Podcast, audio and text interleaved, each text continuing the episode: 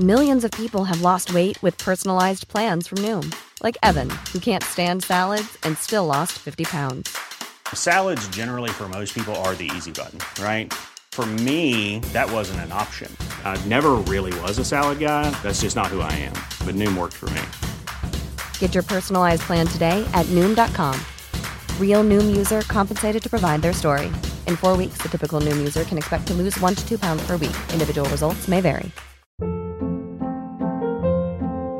Hold up. What was that? Boring. No flavor. That was as bad as those leftovers you ate all week. Keke Palmer here. And it's time to say hello to something fresh and guilt-free. HelloFresh. Jazz up dinner with pecan-crusted chicken or garlic butter shrimp scampi. Now that's music to my mouth. HelloFresh. Let's get this dinner party started. Discover all the delicious possibilities at HelloFresh.com.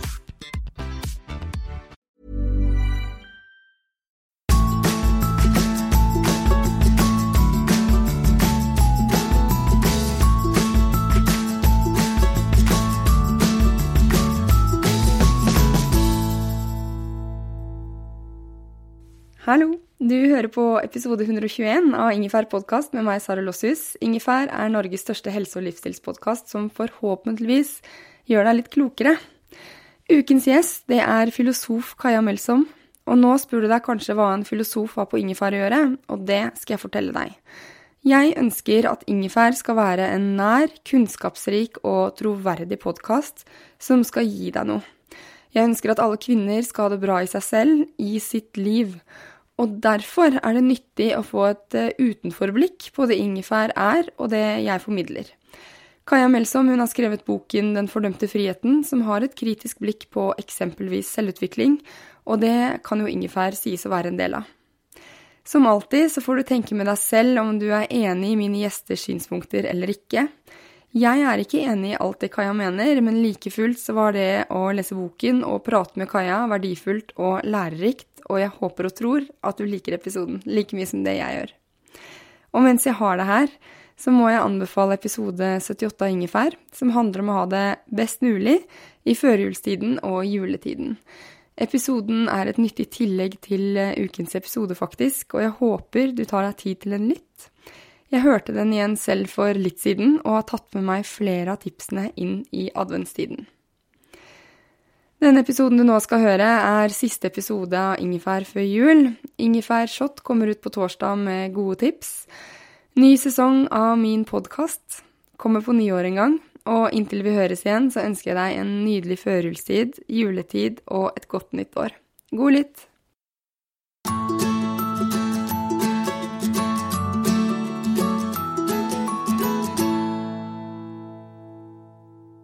Kaja, velkommen til Ingefær. Takk. Vi skal snakke litt om selvrealisering blant annet I dag, og du har jo skrevet en bok Den fördömte friheten. Ja. Så hva var bakgrunnen til at du tenkte, fader, det her må jeg skrive en hel bok om? Det var at det var en del paradokser eller rare ting som jeg stusset over. Og det var blant annet at vi snakker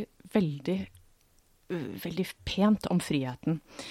Vi hyller den, og jeg har studert filosofi, der blir den fremstilt som den flotteste av alle verdier.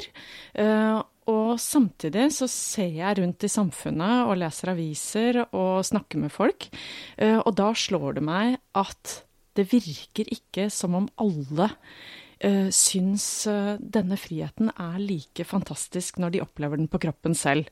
Og det var noen paradokser jeg særlig bet meg merke I, og det var for eksempel det at vi nordmenn siden 2.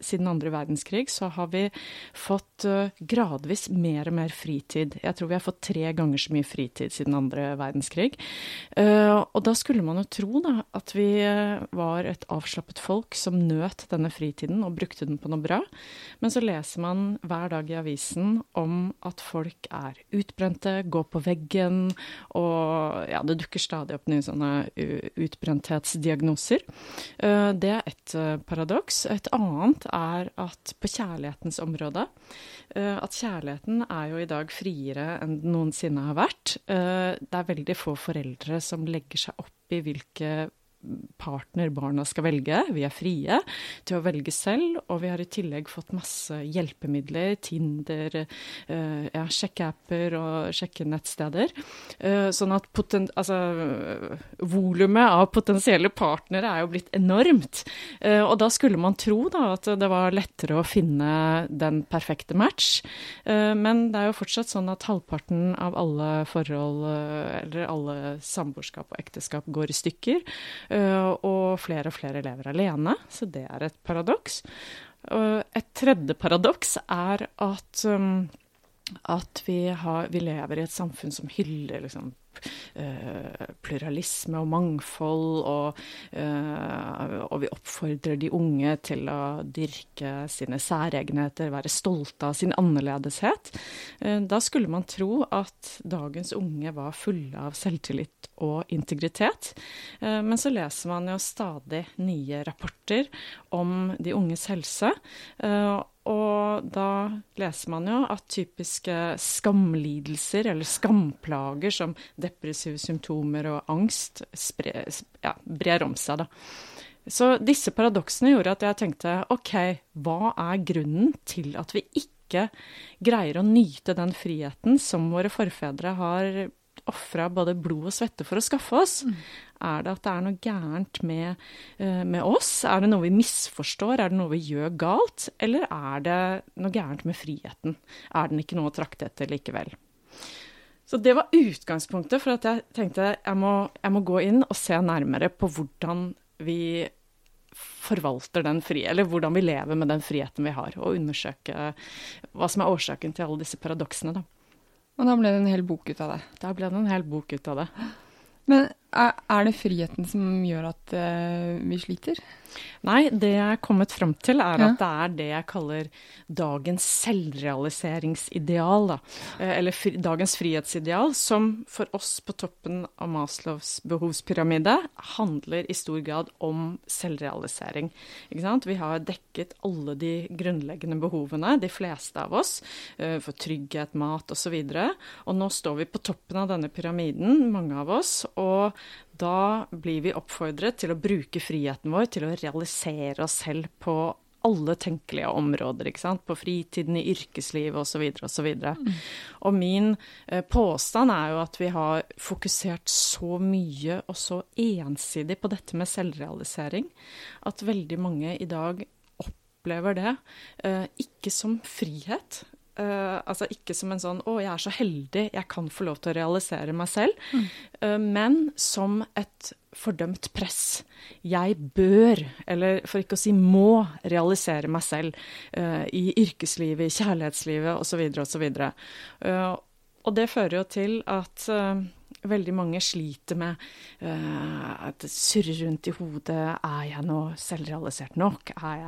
Lever jeg lidenskapelig nok? Er jeg lykkelig nok? Er jeg unik nok? Ikke sant? Den type spørsmål kan man si at plager folk i dag, da. Fordi man har tid til å tenke på det, på et vis, og kanskje fordi det er en sånn gjengs i samfunnet at vi burde. Eller ikke burde, for jeg føler ikke noe sånn veldig press på det, men når jeg tenker etter så tenker jeg jo, jeg etterstreber jo mer på de fleste områder i livet jeg prøver da. Ja. Det er jo, du kan jo si at til alle tider så har jo mennesket kjempet for mer frihet, og at det er naturlig at vi hele tiden ønsker å bevege oss opp på denne Maslows pyramide, men i dag, når vi da står der på toppen, så skal vi nå ut og grabbe til oss all den frukten som generasjoner har drømt om, og som bare har vært langt borte i det fjerne i horisonten for tidligere generasjoner. Og det er klart at da har vi enorme forventninger til livet, da. Og da er jo sjansen for å bli skuffet veldig mye større. Ja, den er ganske stor. Ja, og jeg tenker jo at det jeg kaller dagens frihetsideal, at det er et slags det er en sekulær variant av tidligere tiders tanker om frelsen. Ikke sant? I kristendommen så man for seg at vi må bite tennene sammen, holde ut smerten i dette livet. Det tross alt arvesynden som gjør at vi skal sone en straff. Dette livet egentlig en straff. Og hvis vi biter tennene sammen og soner den straffen med all den smerten det innebærer, så vil vi kunne komme til himmelen, ikke sant? Få frelse. Og der skal vi oppleve, der skal alle våre ønsker gå i oppfyllelse. Og nå vi gjennom den sekulariseringsprosessen vi har vært gjennom, da, så har jo det mye dreid seg om at vi har brakt hele paradistanken ned på jorda. Vi har jobbet for at, hvorfor skal vi vente til det neste livet med å oppleve denne absolutte lykken? Kan vi ikke ved hjelp av teknologi og ved hjelp av alle mulige hjelpemidler forsøke å realisere denne lykken i dette livet? Og det der jeg tenker vi befinner oss i dag, at vi har brakt paradis ned til jorda, og vi første generasjon som, eller kanskje våre barn første generasjon, som føler at livet handler om at de skal ut og realisere denne lykken, da. Store krav til, altså når man har alle mulige forutsetninger for å være lykkelig, ja. Så det veldig tøft når man ikke greier det. Ja. For jeg tenker at for meg så lykken sånne små blaff, og jeg trakter ikke etter den i det hele tatt. Nei, men hvis man, jeg har jo flere ganger overhørt andre foreldre si sånn, ja, nei, det samme må du bli, jenta mi, jeg vil bare at du skal bli lykkelig. Ikke sant? Og det tenker jeg et sånn enormt stort krav til dette lille barnet, som bare, men hvis jeg ikke blir lykkelig, da det noe feil med meg, jeg kan ikke si til mamma og pappa. Nei, ikke sant? Og jeg tenker i dag, det jo en slags bieffekt også av alle gode intensjoner dagens foreldre har med å på en måte koste og feie for barna sine i de beste hensikter, så ønsker vi jo, jeg forelder selv, du også det, at våre barn skal få best mulig forutsetninger for å realisere seg selv og ha det godt i livet. Men det følger jo med et slags sånn press på kjøpet, med at disse barna da føler at mamma og pappa har gjort alt de kan for at jeg skal bli lykkelig, og for at jeg skal kunne lykkes. Og hvem kan de skylde på da, hvis ikke de blir lykkelige, hvis ikke de lykkes? Det jo egentlig bare seg selv, i og med at de har fått alle mulighetene. Og det jo det vi forteller dagens unge også. Særlig eldre mennesker har jo for vane å si, dere så heldige, dere har alle disse mulighetene som vi ikke hadde. Dere må nyte dem, ikke sant? Men så snakker man jo, NRK hadde en morsom undersøkelse. De satte sånne vitnebokser utenfor høyskoler og universiteter og ba unge mennesker om å gå inn og en og forklare hva som gjorde at de var blitt så opptatt av å prestere. Altså generasjon prestasjon skulle prøve å beskrive hva det var som gjorde det. Og da kan alle de svarene som kom kokes ned til at de som gikk inn i disse vitneboksene mente at alle de valgmulighetene de hadde, og ikke bare på universitetet, men på alle områder i livet, la et enormt press om å velge det rette, det som rett. Og hva det? Ikke det sant? Vet man jo ikke, for det det Nei. Som det kjipe med valg. Man, for det første så det det å velge vekk, men så det valg har konsekvenser som du ikke kan se nå, fordi det får konsekvenser i fremtiden som man ikke kan vite noe om. Så man vet jo aldri om et valg bra nok, og man kjenner på magefølelsen og alt sånt der, men du kan jo aldri være 100% sikker. Nei, fordi fremtiden jo helt, det masse faktorer som ikke individet har kontroll over, som avgjør hvordan fremtiden vil se ut, og det vet vi jo ikke når vi skal velge. Så, men jo flere valg, altså, og derfor det ille nok å velge mellom to alternativer, for vi vet ikke hva vil jeg sette pris på om 2 år, om 10 år, om 20 år, det aner vi ikke. Og når du da legger til og får 100 alternativer, så jo bare, det skaper jo bare enormt mye mer tvil, og også enormt mye mer større rom for å angre, ikke sant? Hva om jeg hadde valgt et av de andre utdanningsløpene? Hva om jeg hadde valgt en av de andre partnerne som lå der på Tinder og smilte, ikke sant? Og den der, så det skaper jo en uro da, og livet blir jo litt som å sitte på en sånn Tinder-date, hvor du sitter på en date samtidig som du sitter... Når han går på do, så swiper du. Ja, så scroller du. Det er jo en... Nå husker jeg ikke navnet hennes, men det er en dame som har skrevet... Ja, hun har vært på Ingefær. Hun har vært her, ja, hun har fortalt om det. Måtte snakke om kjærlighet. Ja, ikke sant? Og hun tror jeg innrømmet det, at hun satt og scrollet så etter bedre partnere når han gikk på do. Men du sa jo det der med at man sånn jeg tolker, eller når jeg leste boken og sånn jeg ser litt der, at man det er jo litt sånn at man er sin egen lykkesmed, ikke sant? Og hvis man ønsker noe stort nok, så vil universet hjelpe deg for alt det der. Og alle disse jeg ser det på sånne liksom nyreligiøse, særlig fra USA, så er det universe veldig stort nå.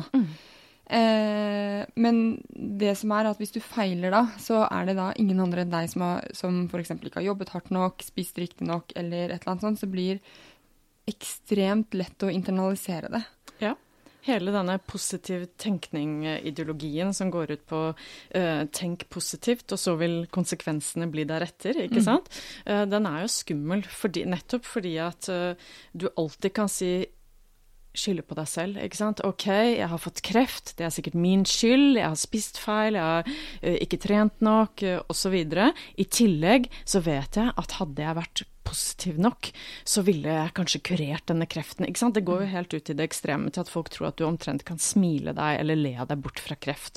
Og man snakker jo om kreft også som en kamp, ikke sant? Som om det er noe individet har en mulighet til å kjempe seg gjennom hvis de bare har nok styrke i seg. Ja, når man taper kampen mot kreften, så har man liksom... Ja. Det synes jeg er veldig trist å lese. Ja, det er veldig trist. Og jeg tenker det er jo en fyr som har skrevet en doktorgrad også om hvordan vi i vår tid... hvordan vi i vår tid overdriver hvor mye kontroll vi har over egen helse. Og ikke sant? At vi forespeiler hverandre og oss selv, at vi kan rett og slett kontrollere egen helse, mens forskning viser jo at det er jo ekstremt, de aller fleste faktorer som fører til sykdom har vi ikke kontroll over selv. Det er genetiske faktorer, det er miljøfaktorer som vi ikke selv har valgt, og så videre. Sånn at det er veldig mye skam som egentlig vi fører på oss selv. For det fører jo til skam, ikke sant? På andre områder av livet også.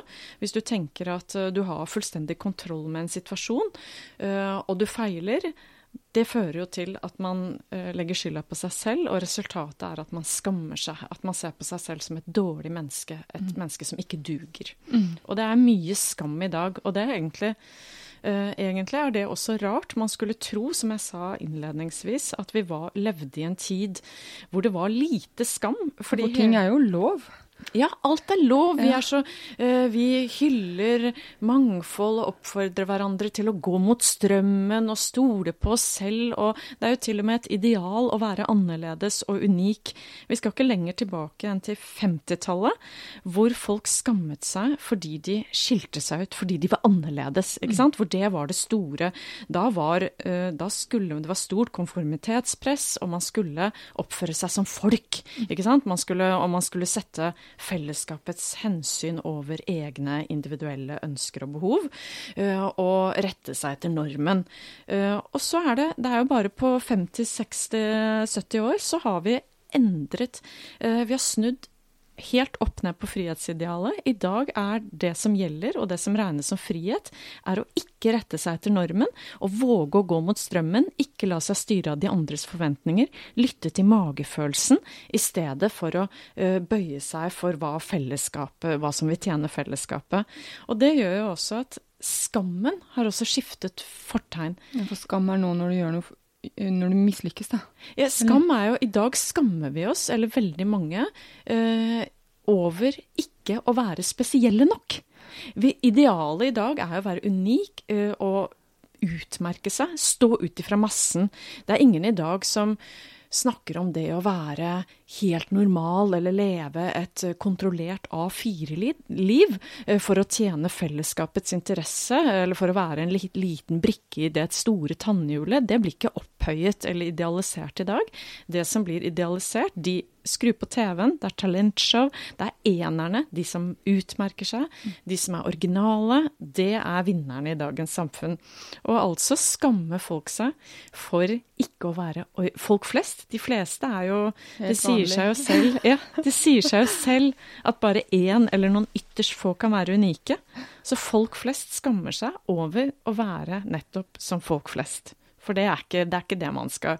Hvis man har lykkes med å på en måte forvalte friheten sin og alle mulighetene sine, så burde man forlange av seg selv I dag og ha greid å bli noe mer enn en vanlig grå A4-figur, tenker vi jo.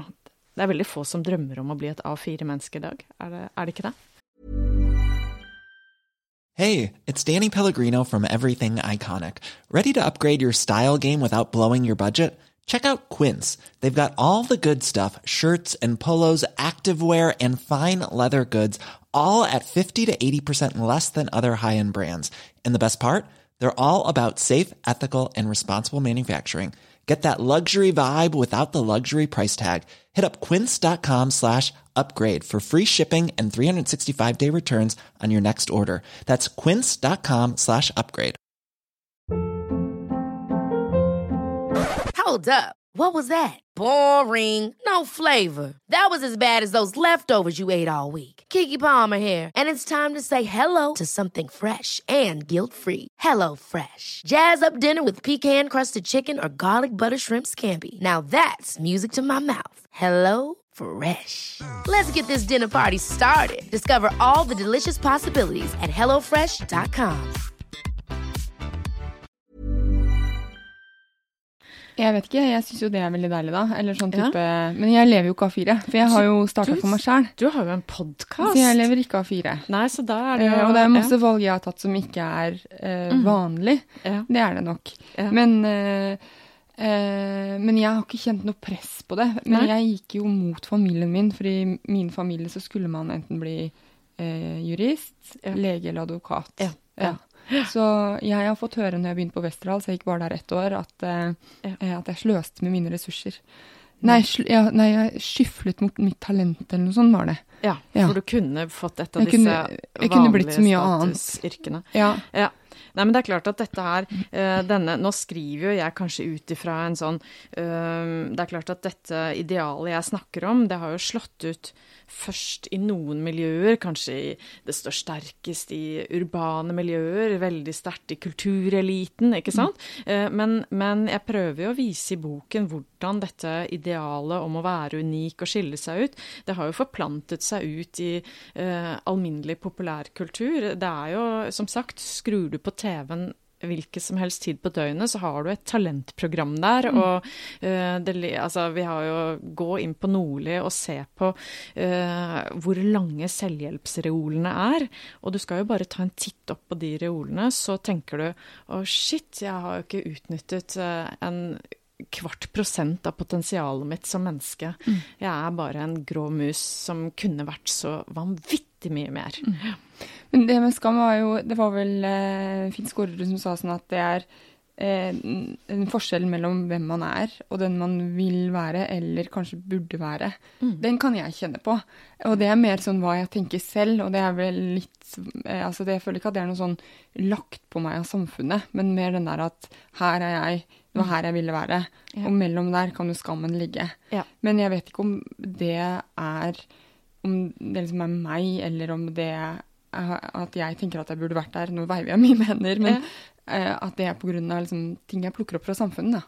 Nei, der jo folk uenige, ikke sant? Og jeg tror nok at det vi oppfatter som våre egne ønsker og idealer, at de I veldig stor grad kommer fra et sted. Kulturelt skapte. Ja, ja. Jeg tror ikke vi blir født som at vi sånne tabula rasa som skaper oss selv ut av et intet. Jeg tror veldig mye av våre ønsker kommer fra kulturen vår. Det jo, jeg tenker det, og det finnes jo teorier som backer opp under dette, sånn mimetiske teorier om at vi mennesker ikke sant? Vi flokkdyr, og vi har jo automatisert veldig mange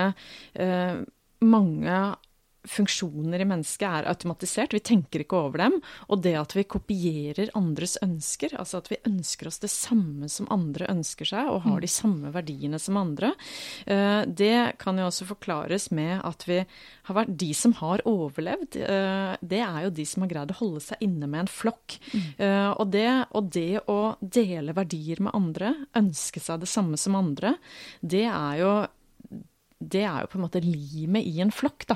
Med en gang noen veldig annerledes, eller ønsker seg noe helt annet, har helt andre verdier, så har de jo gjerne blitt støtt ut av flokken, og det vel ikke akkurat de som har hatt størst sjans for å overleve. Nei, så alene. Og da bytter man jo gruppe. Altså hvis man endrer seg veldig, så får man jo som regel nye venner. Ikke sant? Så man ser det jo på vennegjenger.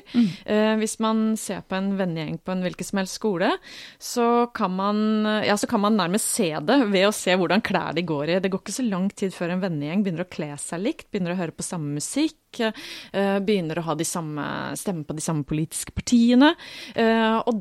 Men jeg sikker på at hvis du intervjuer en sånn ungdomsgjeng, så det ingen som vil si jeg har latt meg påvirke av de andre, eller jeg hermer etter de andre, jeg imiterer dem. Det noe som skjer automatisk, og det skjer jo med voksne også. Vi bare ikke innrømmer det ikke like mye. På jobben min I Human-Etisk Forbund, så hadde vi I resepsjonen der en dame som drev en klesbutikk. Og det var veldig morsomt å se på hvordan alle damene på jobben etter hvert begynte å kle seg veldig likt henne. Hun var jo alltid veldig elegant kledd, ikke sant? Fordi hun drev med klær, og hvordan den klesstilen hennes smittet gradvis over på alle de kvinnelige ansatte som jobbet I Human-Etisk Forbund. Så dere ble mer og mer velkledde? Ja, det vil jeg si, på grunn av henne, og jeg tenker at det skjedde sånn, jeg tror ikke vi tenkte over det, det bare skjedde. Man blir jo inspirert av det. Jeg tror også det har noe fra Susanne på Blindern, med at alt som vi ser på som naturlig kulturelt skapt. Ja. Så dermed så det jo, jeg tenker, at kanskje det jeg tenker at jeg burde vært I forhold til det jeg nok litt av hva det potensialet da, som uforløst eller at det et eller annet, så det ligger jo en del I det. Ja. Men jeg tenker også at når vi har så mye valgmuligheter og sånn, så burde man vel ha, så tenker jeg at det nyttig med noen mentale teknikker for å kunne hanskes med det. Ja, jeg tenker jo at bare for å si litt mer om skammen, for jeg veldig enig med, jeg har jo nevnt ham også I boka, Skårderud, når han sier at skam, det et sprik mellom hvem jeg oppfatter at jeg og hvem jeg ønsker å være, ikke sant?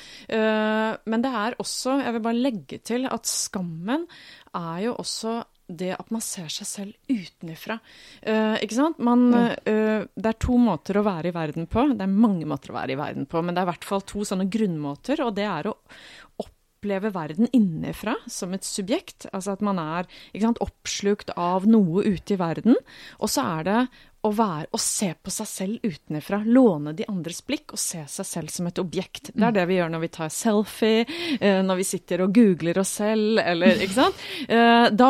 Da vi opptatt av oss selv som objekt, sånn vi fremtrer for andre. Og jeg tenker at skammen, den blomstrer, eller skammens sted da, det I dette utenifra blikket, når man ser på seg selv som objekt og låner den andres blikk.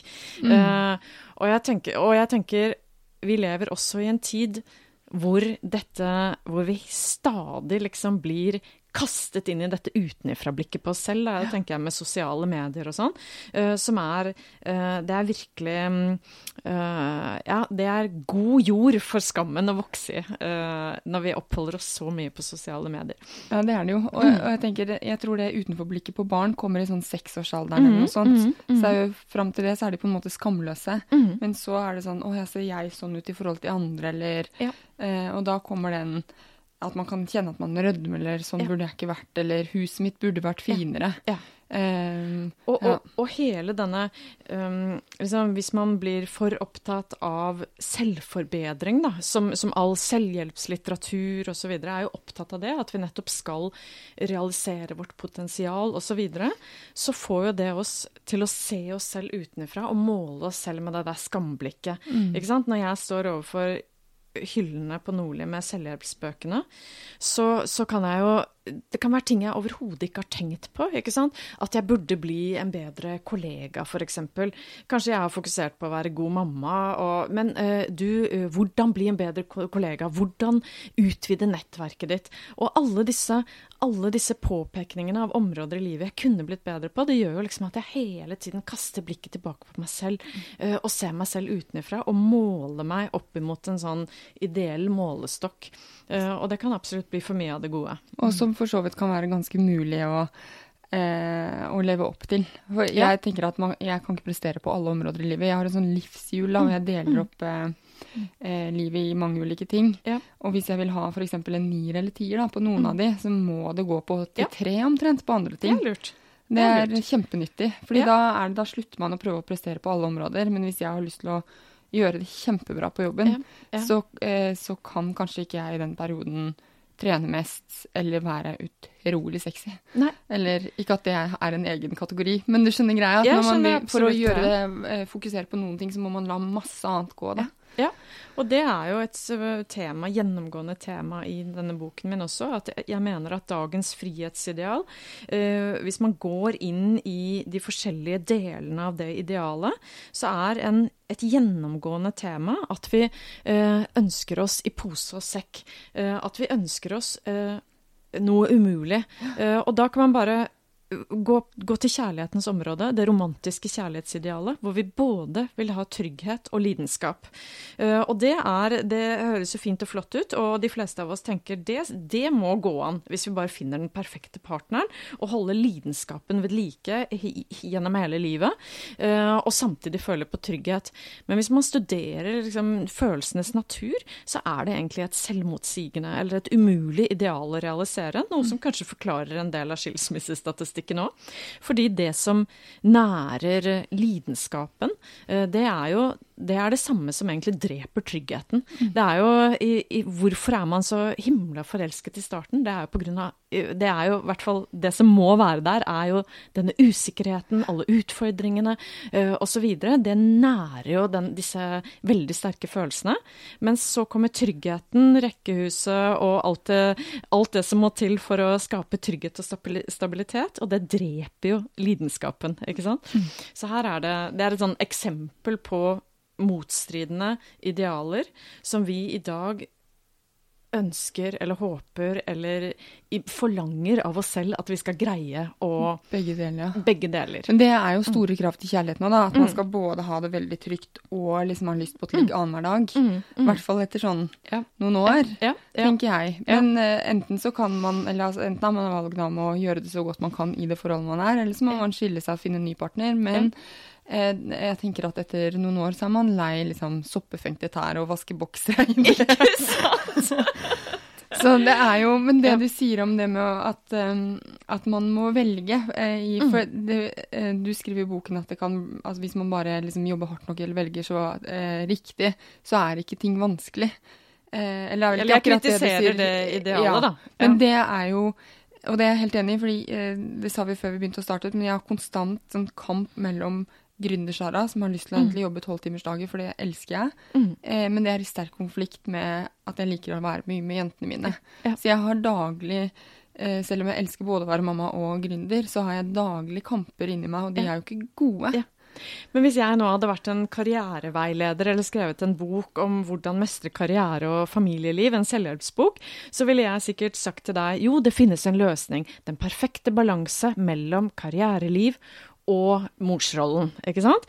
Og det er noe som da ville reflektert dagens frihetsideal, som forespeiler oss at vi kan få i pose og sekk, bare vi velger på riktig måte. Så jeg gjør det litt feil, her, altså. Ja, du gjør det litt feil, ville nok du finner en selvhjelpsbok som forteller deg at du gjør feil, og at det finnes en løsning.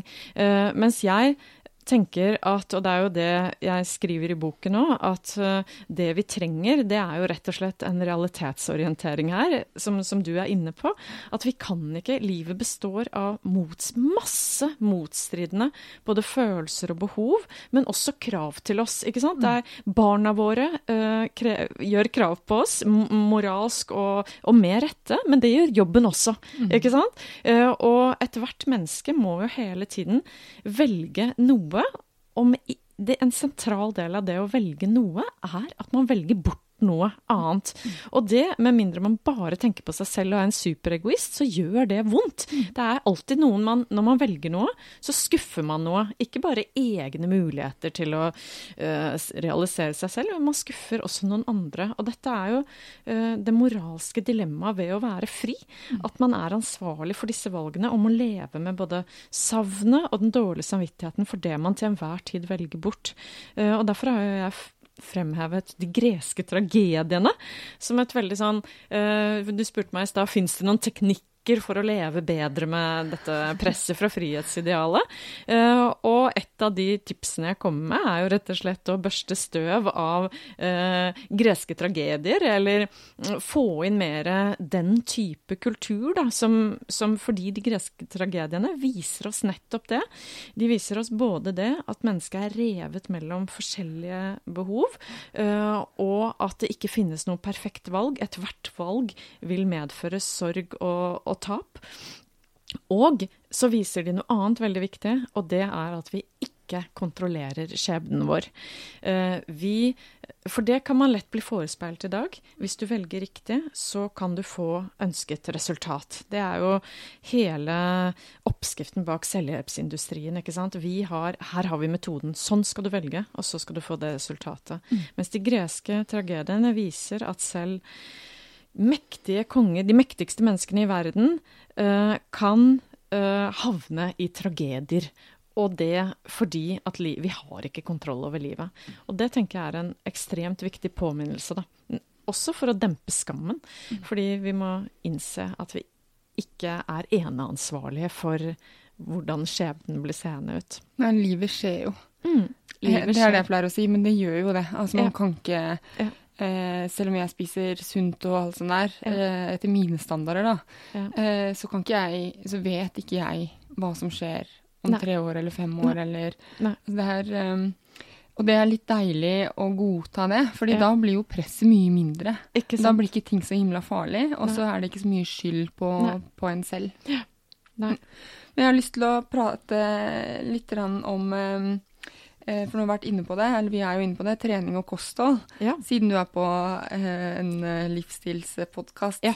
En av grunnene til at jeg ville ha deg var jo fordi, jeg fikk en litt sånn kjeftete mail av en lytter, som mente at et av intervjuobjektene mine var alt for egoistisk, og hva hendte med å tenke på andre, og mente at jeg burde ta en snakk med deg. Og sånn begynte jeg å google deg, og så pratet vi på telefon, og tenkte at du må komme på intervju, men det også det at...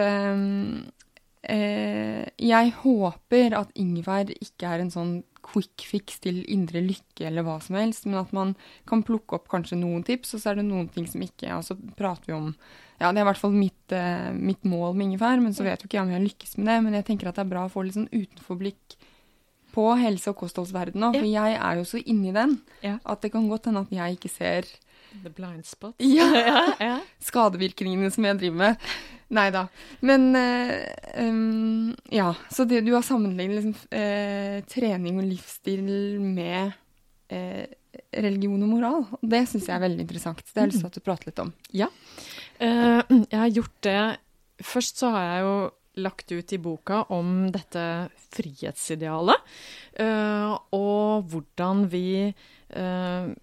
mange føler et press da, ikke sant, om å skulle realisere dette idealet, fordi vi har muligheten for første gang i historien, tenker vi.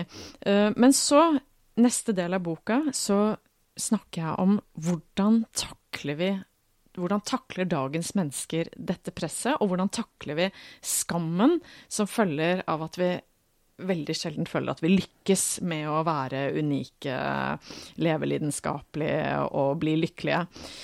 Og da har jeg sier jeg litt sånn generelt da, at den vanligste måten å takle skammen på, det ved å flykte fra hele friheten. Utifrån den logikken at vi tenker at hvis jeg ikke fri, eller hvis ingen andre ser på meg som fri, så forsvinner skammen over at jeg ikke har greid å utnytte friheten til å bli noe genialt. Og det her helse kommer inn, fordi jeg ser på dagens enorme fokus på helse og kosthold, som i hele samfunnet, som en slags sånn, det en måte hvor folk kan flykte fra dette idealet om å skulle være så original og unik, altså et frihetsideale. Fordi å flykte inn i helse- og kostholdsverden, der kan man bli en vinner på en måte som det ikke går an å bli en vinner ellers i samfunnet på. Man kan følge regler slavisk, ikke sant? Hvem det som vinner i helse- og kostholdsverden? Hvem det som blir tynnest, best trent, og så videre? Det de som har viljestyrke nok til å følge skikkelig strenge enten kostholdsregimer eller treningsregimer. Og det jeg tenker, dette en sånn alternativ moral som mange flykter inn i, tror jeg, fordi de føler at den andre samfunnets øvrige moral som går ut på at du ikke skal følge regler, du skal være original, nyskapende. Hvis de føler de kommer til kort der, så kan de vinne i kostholds- og helseverden. At den blir mer håndterlig? Ja, at det blir det mye lettere å følge regler slavisk enn å skulle skape seg selv til noe originalt og unikt. Ikke sant? Så jeg ser på det som rett og slett en alternativ moral. Og det jo, uten å gå langt inn i filosofien her, men Nietzsche så jo på kristendommen på samme måte. Han mente at kristendommen var skapt av slaver i gamle Romerriket, som følte seg som tapere, ikke sant? Fordi de var slaver, og som ikke så noen mulighet for å klatre oppover i systemet og bli herrer. Og derfor så de ned på, eller de så ned på herrene, og mente at de levde på en egoistisk og uforsvarlig måte, som fråtset i mat og kvinner og så videre, mens de som levde puritansk og nøkternt, fordi de ikke hadde noe mere, de var de gode, de som gjorde det riktige. Og sånn, med det blikket kan jeg lett se på helse- og kostholdsideologien i dag.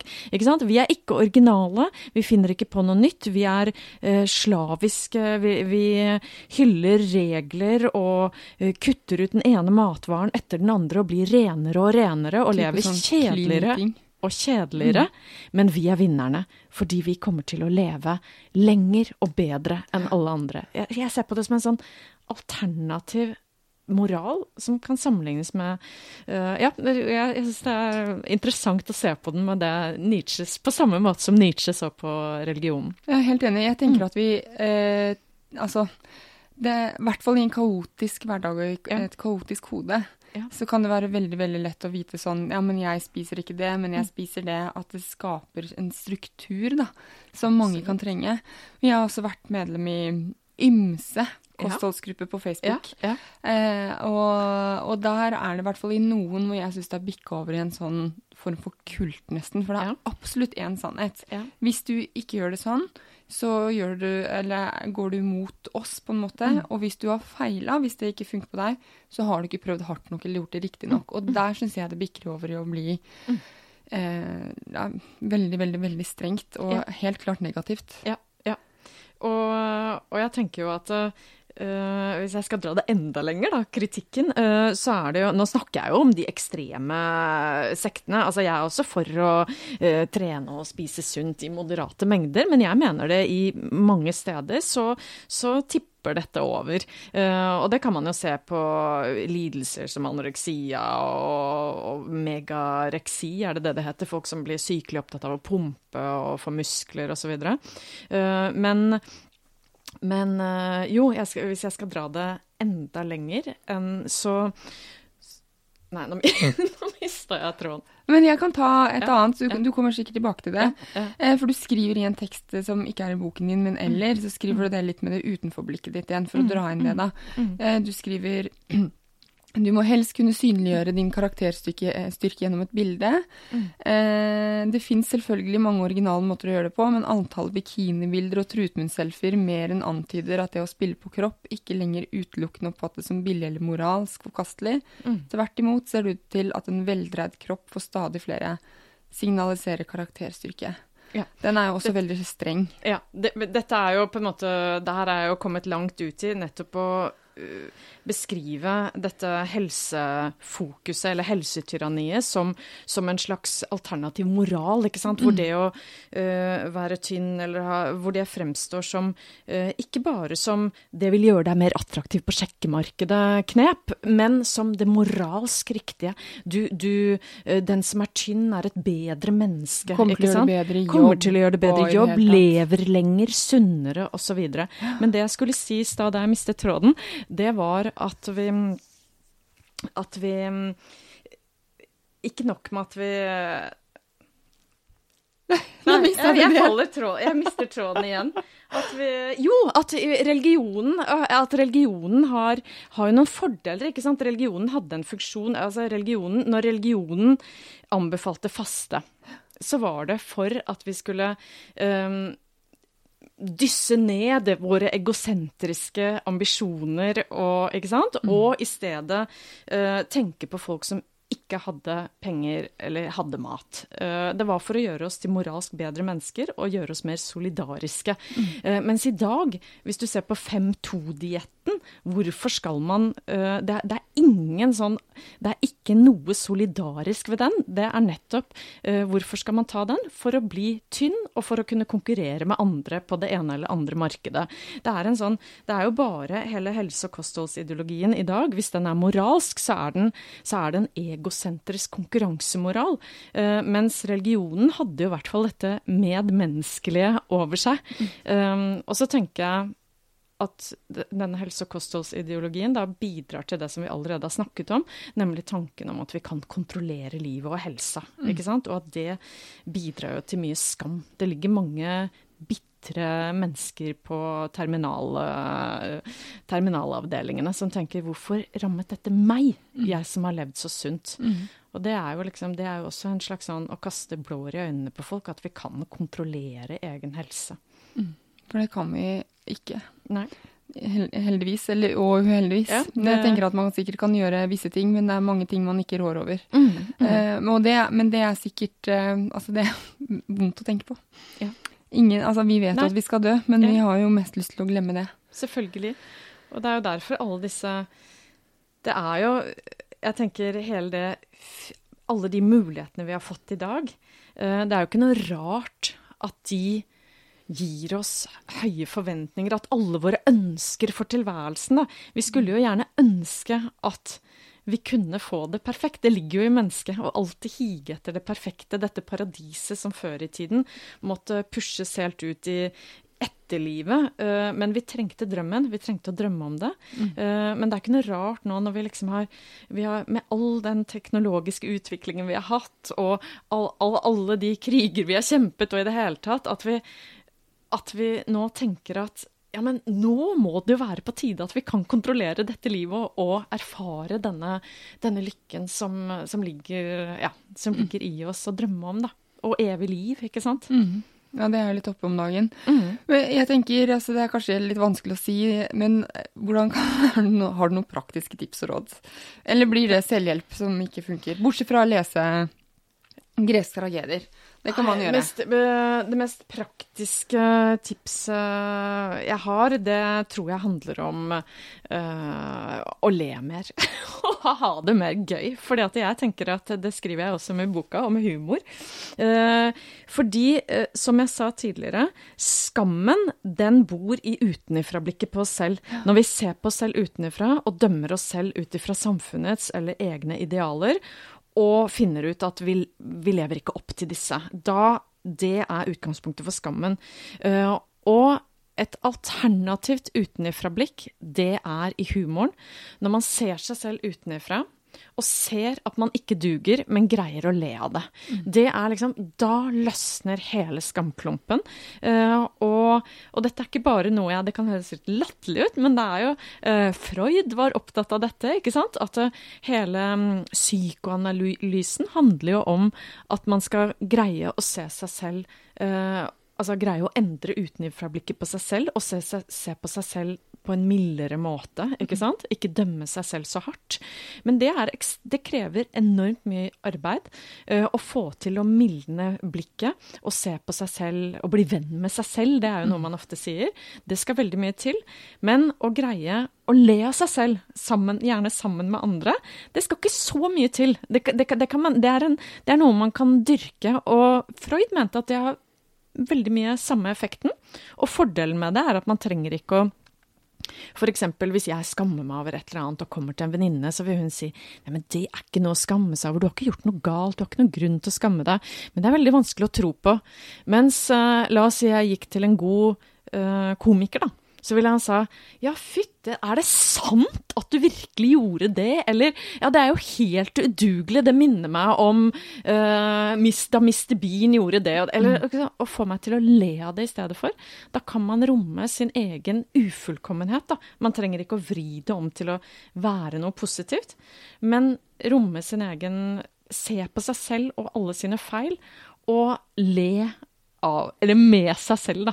Det tenker jeg ja, så le mer, vær sammen med venner, begynn å joke med dine egne feil og mangler. Det tror jeg et livs... ja, det jo ganske praktisk, det ikke det? Det noe å ta med seg inn I julebordsesongen. Ja, jeg tenker jo at alle har jo, hvis man skal kalle det feil, så har vi nok av dem. Ja, vi har nok av dem. Så bare highlight dem og lag spøker av dem. Ja. Og det synes jeg jo ingenting som mer befriende for andre mennesker heller, enn folk som kan le av sine egne feil og mangler. Og det de beste folka egentlig. Ja, Takk for at du kom på Ingefær. Takk for at jeg fikk komme. Ha det.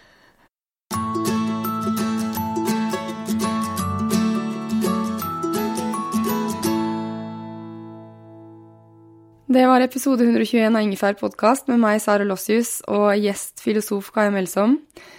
Ingefær Shot kommer ut på torsdag som en ekstra førjulsboost, og neste gang podcasten min går på luften altså en eller annen gang på nyåret. Og inntil det, ta vare på deg selv og de du glad I. Ha det bra! Ever catch yourself eating the same flavorless dinner 3 days in a row?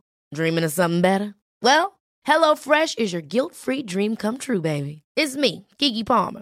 Let's wake up those taste buds with hot, juicy pecan-crusted chicken or garlic butter shrimp scampi. HelloFresh. Stop dreaming of all the delicious possibilities and dig in at HelloFresh.com. Let's get this dinner party started.